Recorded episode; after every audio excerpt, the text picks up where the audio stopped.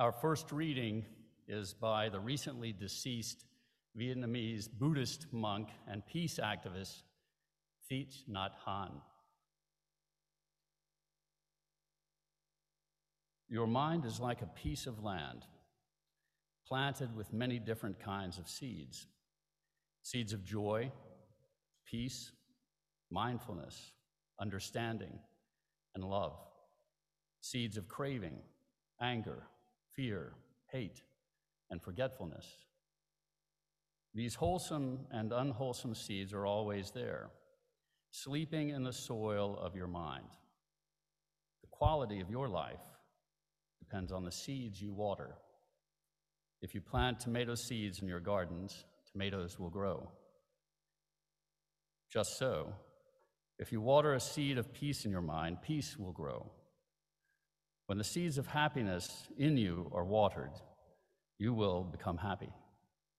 When the seed of anger in you is watered, you will become angry. The seeds that are watered frequently are those that will grow strong. Here ends the reading.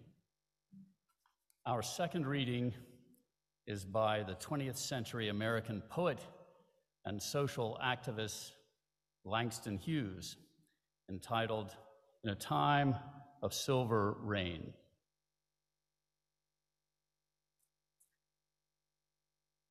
In time of silver rain, the earth puts forth new life again. Green grasses grow and flowers lift their heads. And over all the plain, the wonder spreads of life, of life, of life. In time of silver rain, the butterflies lift silken wings to catch a rainbow cry, and trees put forth new leaves to sing in joy beneath the sky when spring and life are new. Here ends the reading. The spring season is associated with so many positive connotations, especially for those of us who live in the Northern Hemisphere. The spring means more hours of daylight, more colors in the landscape, and more temperate weather. The spring is also associated with themes like awakening, renewal, rebirth, regeneration, rejuvenation, revival, and hopefulness. The association of the spring with new life and revitalization is so strong that in his poem In Time of Silver Rain, the poet Langston Hughes repeats the word life four times of life, of life, of life, and life. The world's religions emphasize the attainment of heightened sense of life, a sort of bliss or spiritual ecstasy, whether in communion with the divine, in mystical experiences, in heaven, or in nirvana. And from a naturalistic perspective, the way we speak of the spring is as close to bliss as you can get. You sense this euphoria in Hughes's poem when he describes the new leaves as singing in joy beneath the sky. There's nothing supernatural about this, but it takes a poet to notice the joyful, silent harmony.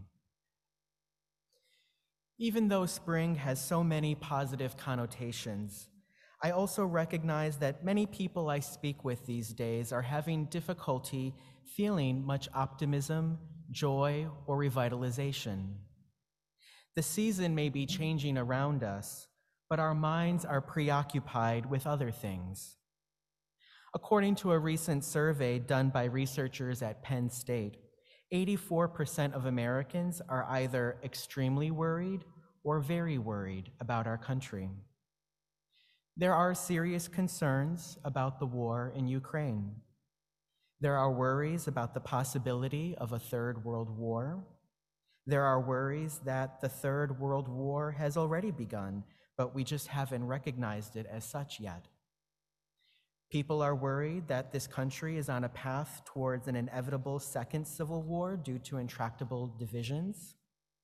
People are worried that severe climate change is inevitable and there's not enough momentum to actually save the planet.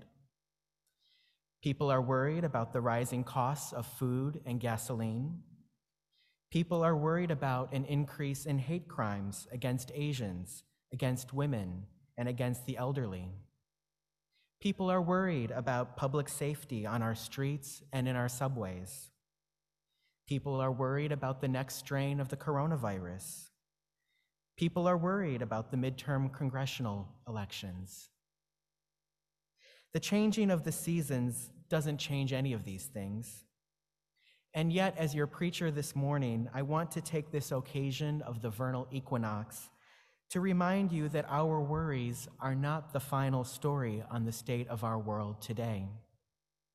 As liberals, religious or otherwise, we tend to despair easily because we tend to be idealistic people, and it bothers us when people or our environment don't measure up to our ideals. We get upset because we know that things don't have to be the way they are, and yet, social, political, economic, and behavioral factors beyond our control get in the way of our preferred future. As a psychotherapist, I also recognize that as human beings, we have a tendency to be absorbed with what's going wrong, whether in ourselves, which leads to self blame, or in our social environment, which leads to discouragement. For these reasons, I want to tell you today about things which are going right.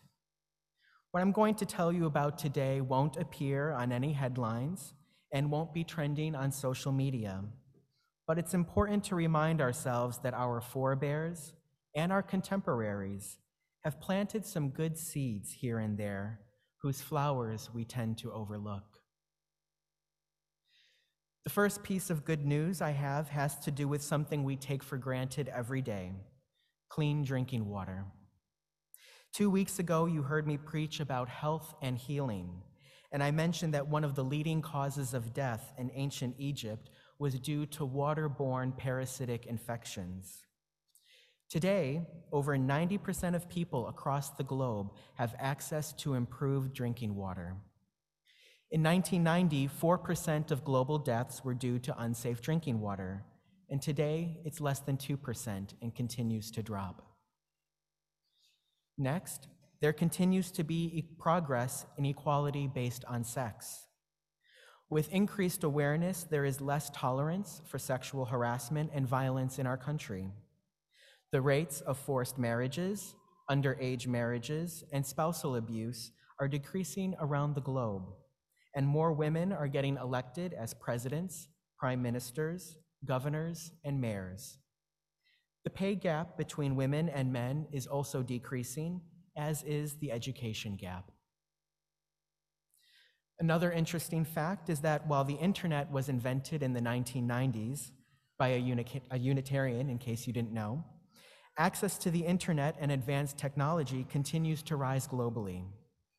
At the turn of the millennium, only 9% of people were online. And in this decade, almost 50% of people in the world and three quarters of Americans are online. With access to the internet and an increase in the use of smartphones, people have access to more information in their pocket than any library, ancient or modern.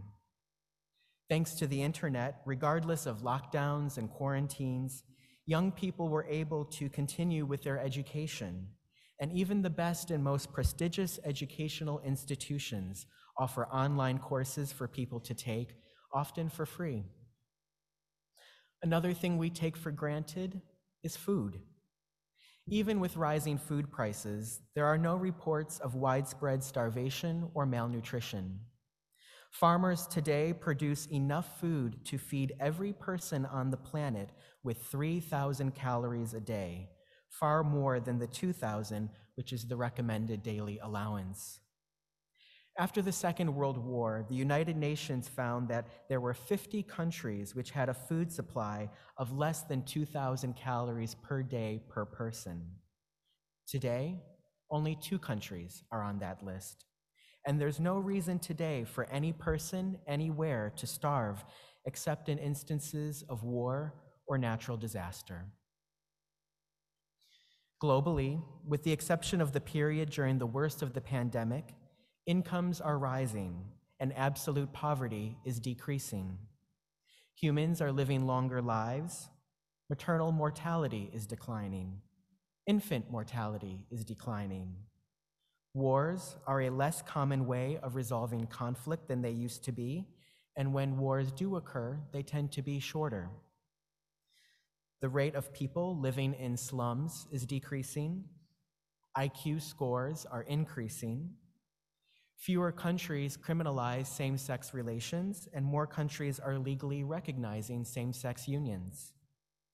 Global vaccination rates are increasing, and cancer deaths are decreasing. There are fewer instances of capital punishment around the world. More people live in a democracy. There are fewer nuclear arsenals. There's less child labor and fewer workplace accidents. People are attending school for longer. Fewer people use tobacco. There are fewer pregnancies among adolescents. Fewer people are illiterate. People have more leisure time than ever. Solar energy is getting cheaper. People are growing to be taller than ever before. More endangered species are being protected. There are desalinification efforts in drier climates. More people in tropical climates have access to malaria bed nets. And last year, the World Health Organization approved the first ever malaria vaccine. For most of human history, the human condition has been marked by poverty, hunger, and misery. Now, thanks to reason, science, political freedom, democracy, and humanism, more people than ever before are able to enjoy lives which are longer, healthier, more prosperous, more secure, happier, freer, wiser, deeper, and more interesting. Human progress is not inevitable, but with faith and effort, it is possible. In 1886, our Unitarian forebear, James Freeman Clarke, wrote an essay in which he outlined the five main points of Unitarian theology. One of those points was the progress of humankind onward and upward forever. As the 19th century turned into the 20th century, fewer people could sympathize with Clarke's optimism, but I think he was insightful. Progress may not be linear, and setbacks are inevitable. But the spring reminds us that just as the green grasses grow, so does our capacity for progress, peace, and justice.